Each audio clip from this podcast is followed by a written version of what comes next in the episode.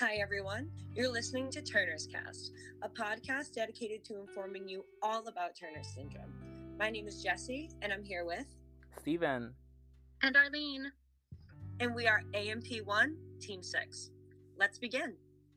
Turner syndrome, also known as gonadal dysgenesis, was named after Henry Turner, an endocrinologist who discovered the disorder in 1938.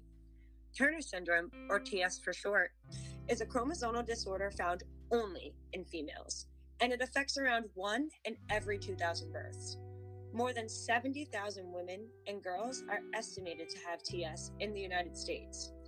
Typically, females have two X chromosomes, but girls with Turner syndrome have one chromosome that is partially or completely missing.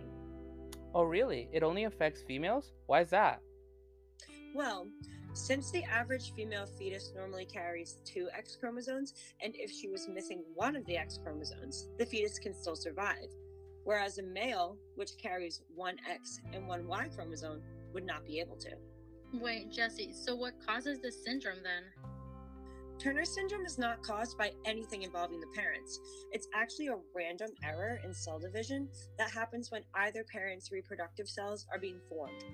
This disorder can be characterized in many different ways, from genetic all the way to physical and developmental, even psychosocial.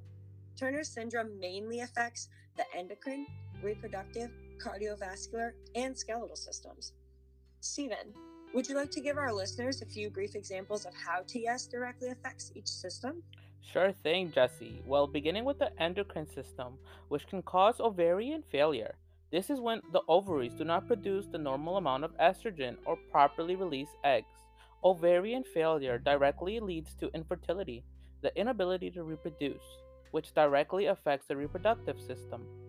Moving on to the cardiovascular system, the two most common cardiovascular defects found in females with TS is coarctation of the aorta, also known as choriact. This defect narrows the aorta. The secondary defect is the bicuspid aortic valve, also known as BAV. The aortic valve with only two cusps or flaps instead of three.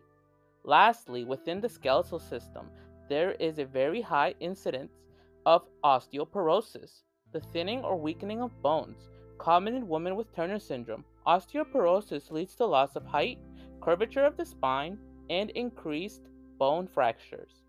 A common stature of an untreated woman with Turner syndrome is 4 feet 8 inches. These are just a few examples of what Turner syndrome does to the body systems of a female. In the next few episodes, we'll elaborate deeper on how each of these systems are affected later on. Now, my fellow colleague Arlene will share some interesting facts about TS. Yeah, so I got a couple cool facts our listeners will enjoy.